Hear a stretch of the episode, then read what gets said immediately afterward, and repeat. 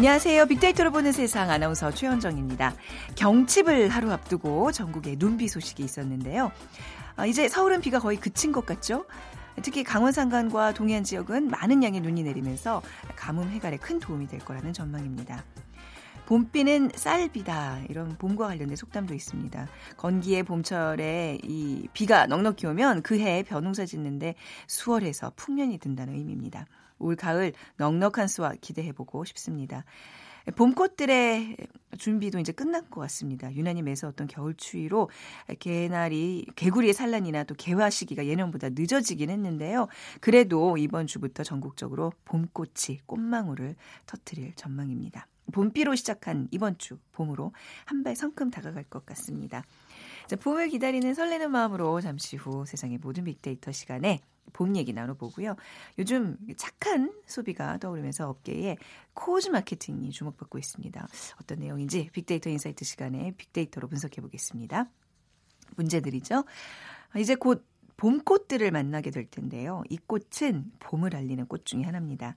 꽃은 연한 붉은색을 띤 흰 빛이고요. 향기가 납니다. 열매인 매실도 아주 유용하죠. 곧 광양을 비롯해서 이곳 이 꽃의 명소에서는 꽃 축제가 열릴 텐데 봄의 전령사 이 꽃을 맞춰 주시면 됩니다. 1번 백장미, 2번 할미꽃, 3번 안개꽃, 4번 매화 중에 어, 고르셔서 오늘 당첨되신 두 분께는 달콤한 바닐라 라떼 모바일 쿠폰 드릴 테니까요. 휴대전화 문자 메시지 지역번호 없이 샵 9730으로 보내주세요. 짧은 글은 50원, 긴 글은 100원의 정보 이용료가 부과됩니다.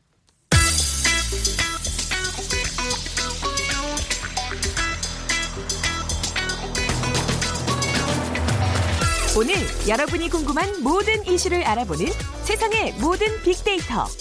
다음 소프트 최재원 이사가 분석해드립니다.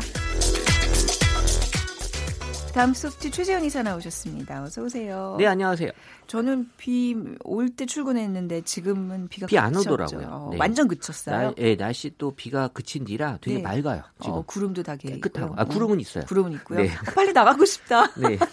진짜 그동안 좀 뭔가 대기질이 좀 안 좋았던 게 있었는데 얼마나 안 좋았는지 오늘 확실하게 아, 느꼈습니다. 어. 네. 좀 나가서 하면 안 되나? 상쾌한 공기가 좀 그리워지는 순간인데 아무튼 그 내일이 벌써 경칩이에요. 그러네요. 예, 개구리가 깨어난다는 봄에 대한 사람들의 감성 검색 어떤 단어들이 있을까요? 일단 기상학적으로 봄이 보니까 오, 일평균 5도씨 이상으로 유지가 되면서 떨어지지 않는 첫날을 봄의 시작으로 정하더라고요. 아, 그래요? 네. 그래서 지난 30년간을 평균을 내보면 한 3월 13일쯤이 봄이었다고 해요. 네. 그러니까 아직은 어떻게 보면 정확하게 봄이다 기상학적으로 정의 내리진 않지만 3월, 4월, 5월이 보통 이제 봄이라고 많이 인식을 하고 그러면 서 이제 봄은 첫 번째 맞이하는 일령의 계절이기 때문에 사람들에게 많은 의미 또 특별한 의미를 부여하는데 어, 지난 4년간 3월에서 5월 동안 봄에 대한 감성 분석을 해보면 네. 긍정 감성이 2014년엔 80%, 2015년은 82%, 2016년 77%, 2017년 76%로 뭐 부정 감성이 조금 낮게 형성이 되면서 긍정이 높은 건 맞는데 뭐 큰 차이는 없습니다. 뭐 음, 해가 네. 지날수록 달라지진 않았고요. 봄에 대해서 긍정 키워드는 역시 뭐 따뜻하다, 좋다, 아름답다, 행복하다, 또 사랑 얘기도 있고요. 네. 예쁘다, 설레다 이런 봄을 좋은 단어들 다 나오네요. 그렇죠. 그쵸? 봄이기 때문에 막 쓸 수 있는 단어들인 것 같고요. 네. 하지만 이제 부정 키워드는 약간 날씨 얘기가 많아요. 음. 여전히 춥다, 음, 네. 뭐 쌀쌀하다. 그리고 이제 봄이 되면 또 이제 바빠지기 때문에 또 바빠진다. 이런 부정 키워드들이 있지만 어쨌든 봄 하면 건강과 안전에 대한 또 부정적인 측면에서 많이 걱정과 우려하는 글들도 있었습니다. 네, 아무래도 환절기다 보니까 또 이제 건 기라서 화재 위험도 있고 말이죠. 맞아요. 봄 하면 좀 어딘가 이렇게 나가고 싶고 뭔가 새로운 거를 계획하고 싶고 이런 마음들이 많을 텐데 빅데이터 상에서는 어떤 것들이 나오고 있어요? 네, 이, 이 2018년 1월 1일부터 2월 28일까지 봄에 대한 연관 키워드를 살펴보면요. 역시 봄 하면 이 벚꽃을 기다리는 사람들이 많아요. 네. 그래서 이 봄에 이제 꽃에 대한 사람들의 감성이 좀 높아지면서 뭐 축제라든지 뭐 소풍 또 노래 등에 대한 어, 다양한 컨텐츠를 즐기려는 사람들도 많아지고요. 그리고 이제 봄에 관련돼서는 또 이 머리나 옷, 뭐 친구, 또 학교, 어. 면접, 직장 같은 네. 어, 봄에 뭔가 새롭게 시작하는 어, 방학이나 친구, 학교 등에 대한 어, 새 학기에 대한 관심도 음. 여전히 많은 게 봄이고요. 아, 머리는 왜 나오는 거예요? 왜냐하면 이제 봄을 맞이해서 네. 기존의 머리 스타일을 좀 변화시키려고 아, 하는 또 여성분들도 요새 남성들도 많이 네. 머리 변화 주잖아요. 그래서 또 봄에 또 새로운 옷을 구매하는 계획들도 많이들 올리고 있습니다. 네. 또 졸업 시즌이 이제 끝나면서 본격적으로 이제 면접이나 또 직장 키워드 관련된 어, 상반기 취업에 들어간 취준생들도 이 봄 계획을 어, 간접적으로 엿볼 수 있었습니다. 아무래도 좀 지갑이 열리는 계절이라고 봐야 될까요? 여행도 어, 가고 뭐 열고 싶은 하고, 계절 열고 싶은 정확하게. 예, 예. 네. 그러니까 뭐 여행, 머리옷 이런 봄맞이로 인한 경제 효과도 분명히 있겠네요. 네, 곧 다가올 봄을 미리 맞이하려는 소비자들이 많기 때문에 이 봄의 특수로 인한 경제 효과 기대해 봐도 좋을 것 같은데요.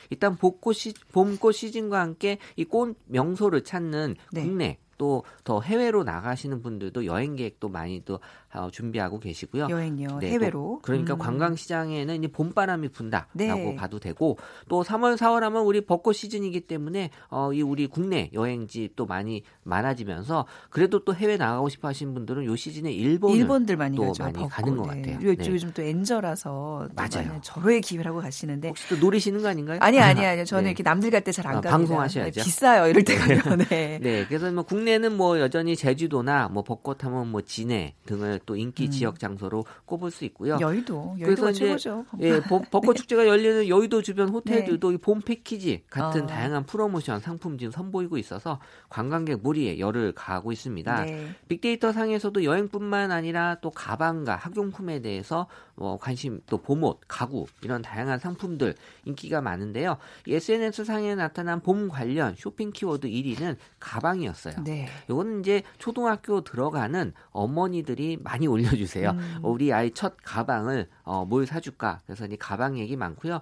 사실 이제 2위가 교복인데 네. 제 딸도 이번에 중학교, 중학교 가면 이제 교복 입잖아요. 교복을 어, 입어요. 어때요? 그 느낌이 교복 굉장히, 입은 네. 그 모습이 진짜 애가 무슨 교복을 아, 입었나라는 네네. 느낌이 들 정도로 네. 어울리지 않는 제가 보기에 네 그래서 아직 뭐 저희가 크진 않아서 네. 그런지 몰라도 어쨌든 교복 입은 모습 보니까 이제 세월의 흐름을 아. 저는 확실하게 느꼈습니다. 네. 네 3위는 이제 원피스로 또 이 봄맞이 또이 어, 따뜻한 어, 계절에 맞는 원피스 준비하시는 분도 있고 살랑 뭔가 이렇게 싶은 원피스라 그러잖아요. 그런 원피스 입고 싶어지는 어. 봄바람을 맞이하는 원피스인가요? 네 그렇죠. 네. 네. 밤에 한번 입고 올게요. 네 준비하겠습니다. 네. 4위는 책이고요. 그리고 네. 5위가 외투, 6위 블라우스. 뭐 그 봄하면 여전히 또 쌀쌀하니까 가디건 등이 음. 있었는데요. 또 봄에 이사 준비하시는 네, 분들도 이사철이죠. 많이 있고요. 그래서 음. 새학기 준비로 인한 가방이나 교복, 책, 학용품은 학생들에게 많은 그런 관심 품목이고요. 일반인들에게는 뭐 원피스나 외투, 블라우스, 네. 가디건, 봄옷에 대한 관심 그리고 또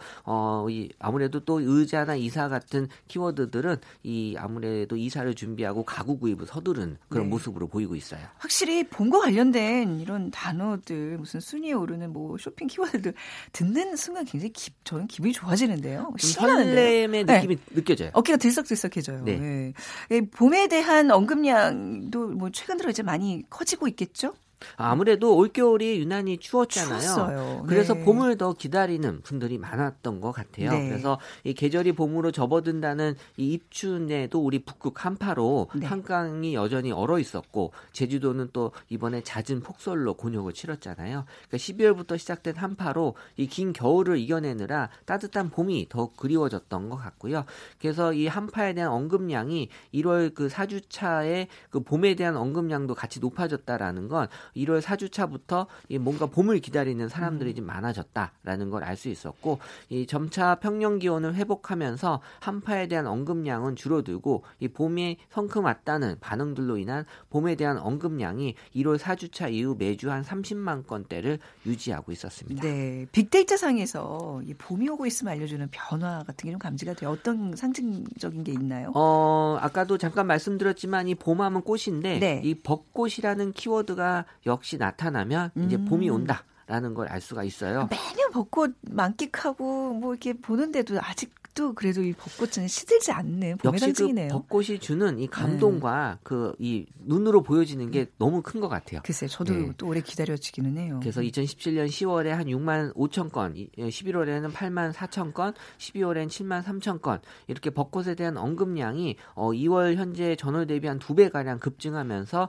이 벚꽃 이 언급이 된다는 건 이제 봄이 다가왔음을 간접적으로 알려주는 것인데 이 추웠던 겨울 탓에 이 봄꽃 개화 시기가 올해는 한 10여일 정도 늦어질 것이라는 전망이 나왔습니다. 네. 아, 하지만 뭐 남도 지방에 벌써 이제 봄꽃 소식도 들려오고 있고 곧 완연한 봄 기운을 만끽할 수 있을 것이라는 기대 해봐도 좋을 것 같습니다. 뭐 지금까지는 뭐 샤랄라 너무 봄을 찬양하는 얘기들이었던 것 같은데 봄에 또 불청객들도 많잖아요, 그렇죠? 네, 이 음. 봄이 마냥 반갑지 않은 이유 음. 바로 이 봄철 부청객인 이 미세먼지 네. 때문인데요. 그래서 미세먼지에 대한 언급량이 3만 9천 건으로 가장 많았고요. 그리고 2위는 감기. 어, 여전히 이제 봄에 네. 또이 날씨 따뜻해졌다고 네. 옷좀 가볍게 입으셨다가 감기 드시는 분 아, 많죠. 든든히 입고 다니시고요. 그리고 네. 또뭐 이 두세 번은 꽃샘추위가 꼭 왔었던 것 같아요. 네. 봄에. 그래서 이 꽃샘추위. 그리고 이제 요새 황사란 표현은 많이 안 쓰긴 하는데 네. 황사에 대한 얘기 여전히 많고 또 건조하다, 또 춘곤증 또 봄에 알레르기 계신 분들, 또 가뭄, 비염, 또 이상 기온 등이 이 봄에 이 불청객으로 어, 많은 사람들에게 오르내리는 키워드들이고요. 어, 역시 추위가 지나가고 기승을 부리는 이 미세먼지 황사로 인해서 어, 차라리 미세먼지보단 추운 게 낫다라는 아. 표현이 있을 네. 정도로 미세먼지에 대한 달갑지 않은 반응들이 많았고요. 또 3월에 매서운 꽃샘 추위가 찾아올 것을 예상하면서 이 감기나 꽃샘 추위에 대한 걱정 어린 목소리도 많았고 역시 또 지금 건조나 가뭄, 이상 기온 등이 봄철 날씨에 또 관심과 걱정이 나타나고 네. 있어서 올 봄에도 이 나날이 심해지는 가뭄이 이어질 것으로 예상이 되고 있고 또 5월에는 이상 기온으로 또 더위가 일찍 찾아온다고 하니까요. 아, 그렇대요. 올해요? 네. 그래서 오. 이 봄을 만끽할 수 있는 시간이 네. 조금 짧아지지 않나라고 좀 걱정이 돼요. 네. 그래서 알레르기나 음. 비염, 춘곤증도 역시 봄에 찾아오는 질병이기 때문에 SNS에 많이 언급이 되고 있습니다. 뭐 봄이 길기를 바라진 않겠습니다. 근데 짧으면서도 좀 깨끗한 봄이었으면 좋겠거든요. 이 민세먼지 요즘에 병원 가 보면 원인 모를 어떤 증상을 시, 달리는 환자들이 그렇게 많다고 해요. 이게 다 미세먼지 때문이 아닐까라는 생각도 좀 들고요 말이죠. 예. 네, 이 미세먼지 하면 벌써 이 걱정이 앞서는데요. 네. 봄하면 이제 미세먼지 떠올릴 정도로 봄철 미세먼지는 진짜 큰 우리 사회 이슈인데요. 그렇죠. 빅데이터 분석을 해보면 미세먼지에 대한 관심이 뭐 육아나 스펙, 출산보다도 지금 높게 형성이 되고 아, 있어요. 아, 그만큼 미세먼지에 대한 어떤 사람들의 걱정이 많다는 건데 이 환경 관련 사회 관심 키워드를 분석해보면 2013년 19위였던 미세먼지가 2016년은 11호 그리고 어 2017년에는 6위로 올라오면서 사실 7위가 육아, 스펙이 8위, 출산이 9위였거든요. 네. 그래서 이 미세먼지에 대한 어떤 사람들의 걱정과 관심이 높다라는 걸 알 수 있고요.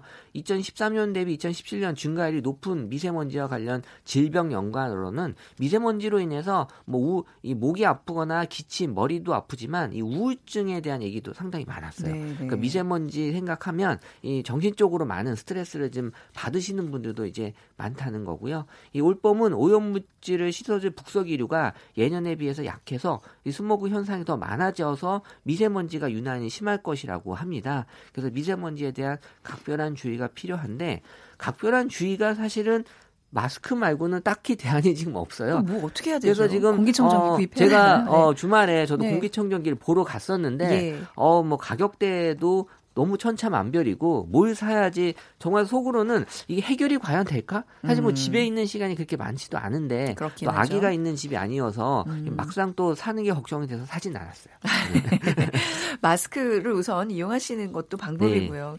근데 이제 이런 뭐 미세먼지나 뭐 각종 뭐 감기 이런 이슈들 말고 올 봄에 예상되는 것들 뭐가 있을까요? 네, 일단 뭐 평창 동 평창 동계 올림픽이 막을 내렸지만 또 이 패럴림픽 이어지고 있죠. 그래서 이 대한민국이 종합 10위를 목표로 하고 있어서 있어서 3월 9일부터 18일까지 열리는 패럴림픽 네. 기대해봐도 좋을 것 같고요. 어 그리고 뭐 평창 올림픽에서의 남북 단일팀 공동 입장으로 남북 대화의 훈풍이 불기 시작을 아, 예. 했는데 이 남북 대화에도 따뜻한 봄이 찾아올지 지금 기추가 주목이 되고 아, 있습니다. 정말 이런 훈풍은 우리 이 봄에 기다리는 가장 좋은 소식이 아닐까 싶은데 네. 말이죠.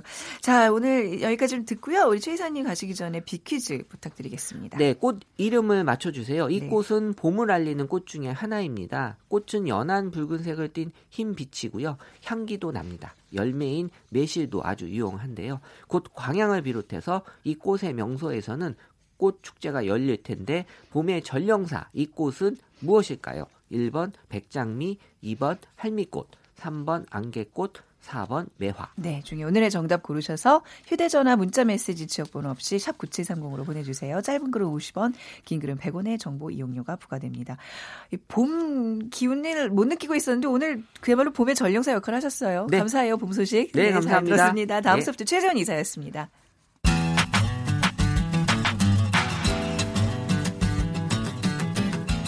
마음을 읽으면 트렌드가 보인다. 빅데이터 인사이트. 타파크로스 김용학 대표가 분석해드립니다. 타파크로스의 김용학 대표 나오셨습니다. 어서 오세요. 안녕하세요. 네, 오늘 주제가 앞서 이제 cause 마케팅이라는 어, 얘기를 해드렸는데 이게 뭐예요? 네, 일명 네. 대의명분 마케팅이다라고 아, 할수 있는 건데요. 네. 최근에 소비 트렌드를 보면 소비라는 것들을 물품을 구매하는 목적이 아니라 자신의 가치를 내세우는 수단으로 활용하는 소비 트렌드가 많이 나타나고 있죠. 일명 네. 뭐 가심비 마케팅, 가심비 트렌드 같은 용어도 올해 네. 트렌드 키워드로 나오고 있는데요. 어, 소비자들이 물건을 구매할 때 자신의 가치와 상응하는 물품이나 컨셉을 구매하는 트렌드가 많아지다 보니까 네.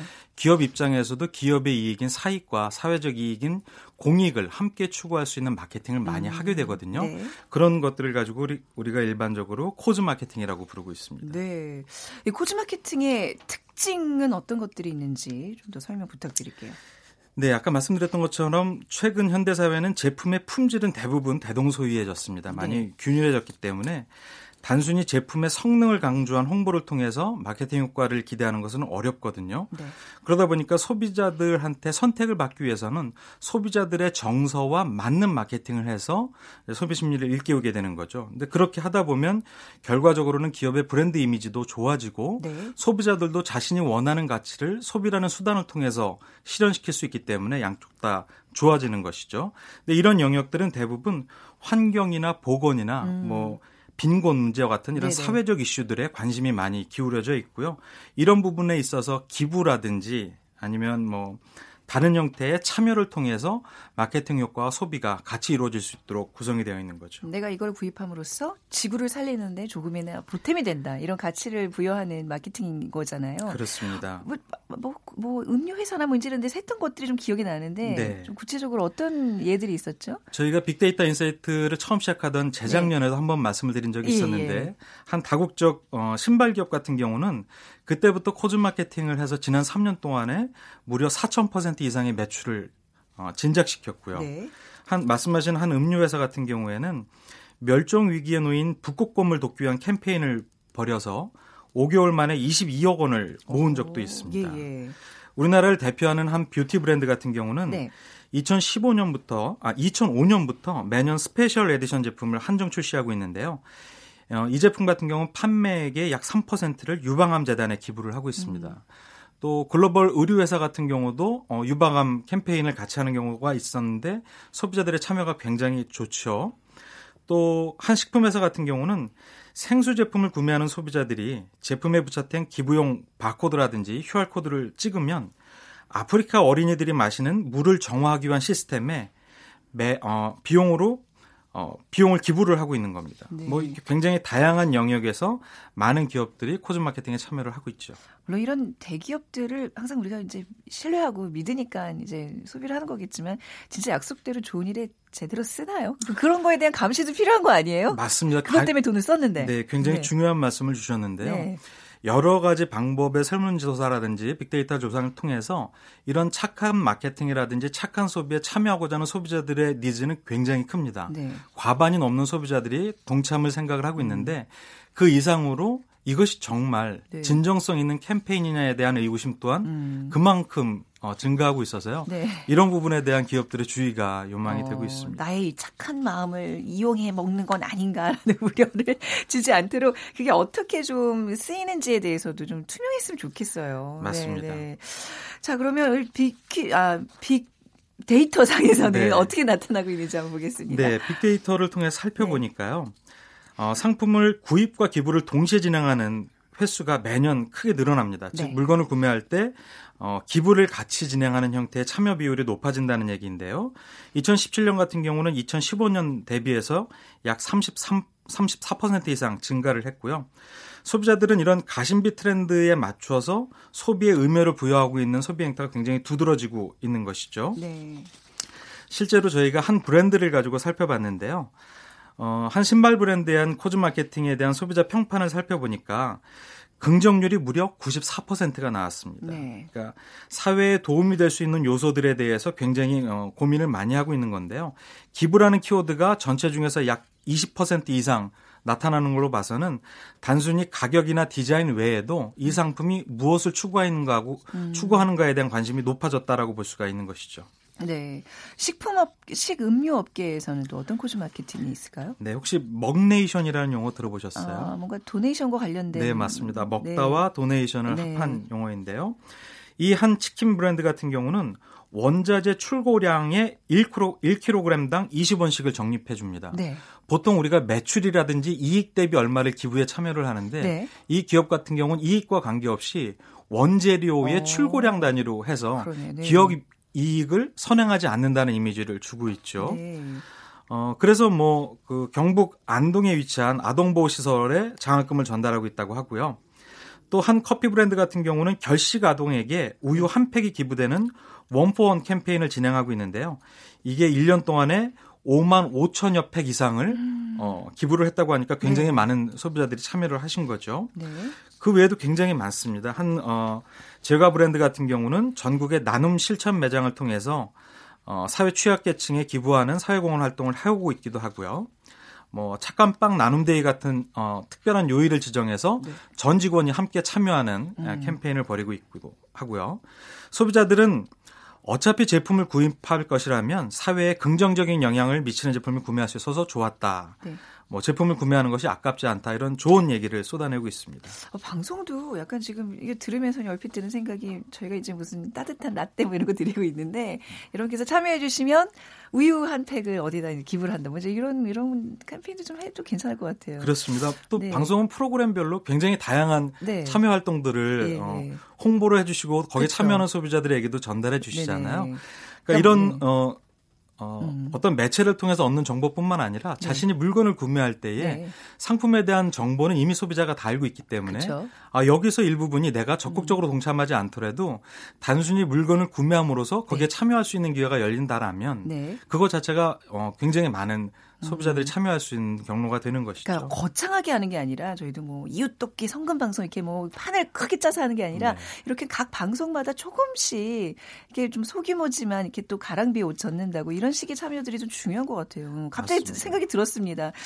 그 지금 뭐 식음료 업계 얘기도 들어봤지만 금융업계에서도 이런 움직임이 있다면서요. 네. 한, 한 글로벌 카드사 같은 경우에는 네.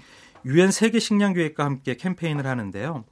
어, 전 세계 아동들한테 1억 끼의 학교 급식을 제공하는 것을 목표로 합니다. 음. priceless cause 마케팅 어, cause 캠페인이라는 것을 시작을 했는데요. 이 캠페인을 통해서 캄보디아 캄보디아 아동들을 어, 돕는 캠페인이 나옵니다. 올해 같은 경우는 총 190만 끼니를 제공할 것을 목표로 하고 있다고 하고요. 국내의 한 은행 같은 경우는 은행권 최초로 코즈 마케팅을 시, 어, 시도를 하고 있는데요. 초록 우산 어린이 재단과 함께 협약을 맺고 어, 아동학대 예방기금으로 천 원씩을 적립하는 마케팅을 진행을 했는데 어, 네. 이게 영유아를 양육하는 엄마들 사이에서 입소문이 나서 네. 굉장히 많은 사람들이 참여하고 실제로 좋은 평가를 받고 있다라고 합니다. 네.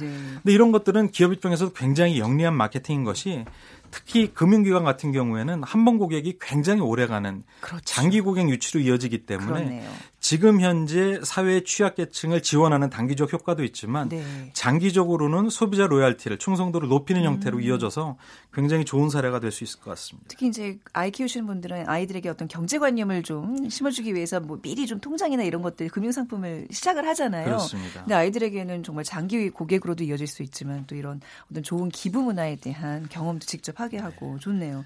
유통업계에서도 뭐 많은 변화들이 있다면서요?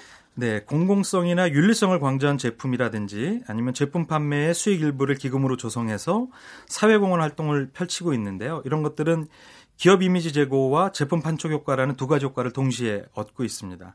한 가전 브랜드 같은 경우에는 2015년부터 제품 판매액의 일부를 소액계층을 돕는 어, 고객 참여 기부 이벤트를 진행을 하고 있는데요. 네. 이런 것들을 통해서 독거 어르신들한테 2천만 어, 원 상당의 TV를 기증한 바도 있고요. 음. 한 소셜 커머스 업체 같은 경우에는 지난 한 해에만 한 캠페인에 약 2만 2,300여 명이 참여해서 네. 1억 7천만 원 정도의 어, 성금을 모집 모금을 했다라고 합니다.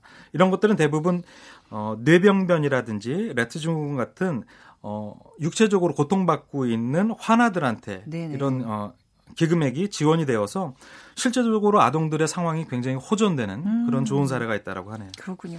근데 지금 저도 아까도 앞서서 이 얘기 딱 듣자마자 이거를 어, 좀 그냥 우려의 목소리도 분명히 있을 것 같다. 저 스스로도 막 이게 제대로 쓰일까 걱정이 된다라고 얘기했는데 분명히 이 명함이 있듯이 뭐 모든 거에는 이 마케팅에도 이런 우려들이 있을 것 같아요. 네. 맞습니다.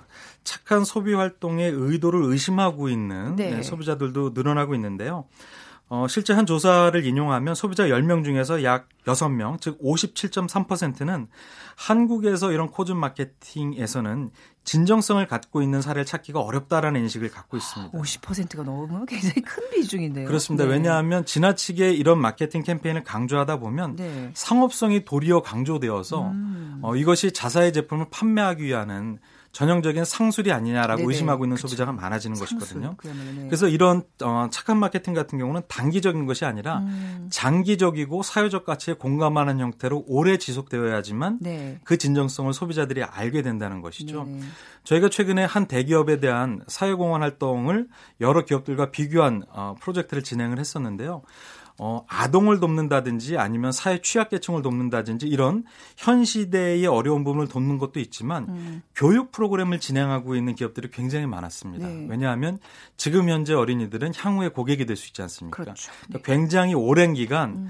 자신들의 고객들을 위한 활동을 지원해서 향후에 네. 기업 어, 이미지를 좋게 해주는 형태로 장기적 플랜을 갖고 있는 기업들이 굉장히 많은 조사 결과가 음. 나왔습니다. 음. 지금 이런 결국 cause 마케팅이라는 거는 1, 2년 내에 단기적인 어떤 계획 이 아니라 그야말로 진정성과 신뢰를 얻을 수 있는 아주 큰 그림을 갖고 해야 되는 마케팅이 그렇습니다. 그래서 최근에 상생이라는 용어가 네. 예, 많이 호응을 얻고 있는 것이죠. 네.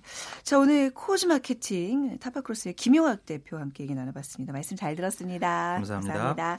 피키즈 정답은 4번 매화입니다. 2884님 아이들의 새학기가 시작되니 확실히 봄이었다는 생각이 듭니다. 항상 이맘때면 꽃샘추위가 기승인데요. 올해는 좀 덜 추웠으면 좋겠어요 하셨고요. 3257님 매화나무에는 그 매실 로스를 담기도 하고 매실액을 만드는데요. 매실액 음식에 넣으면 정말 맛이 좋아집니다 하셨어요. 아 매실액 좀 담글 때가 또 됐네요. 다 떨어졌네요. 5년 전에 담근 매화 매실액이 말이죠. 오늘 두 분께 달콤한 바닐라 라떼 모바일 쿠폰 드리도록 하겠습니다. 오늘 아, 봄 얘기도 앞서서 했고 그래서요. 산울림의 봄 끝곡으로 준비해봤습니다. 이 곡 들으시면서 저는 여기서 인사드리죠. 지금까지 아나운서 최현정이었습니다. 고맙습니다.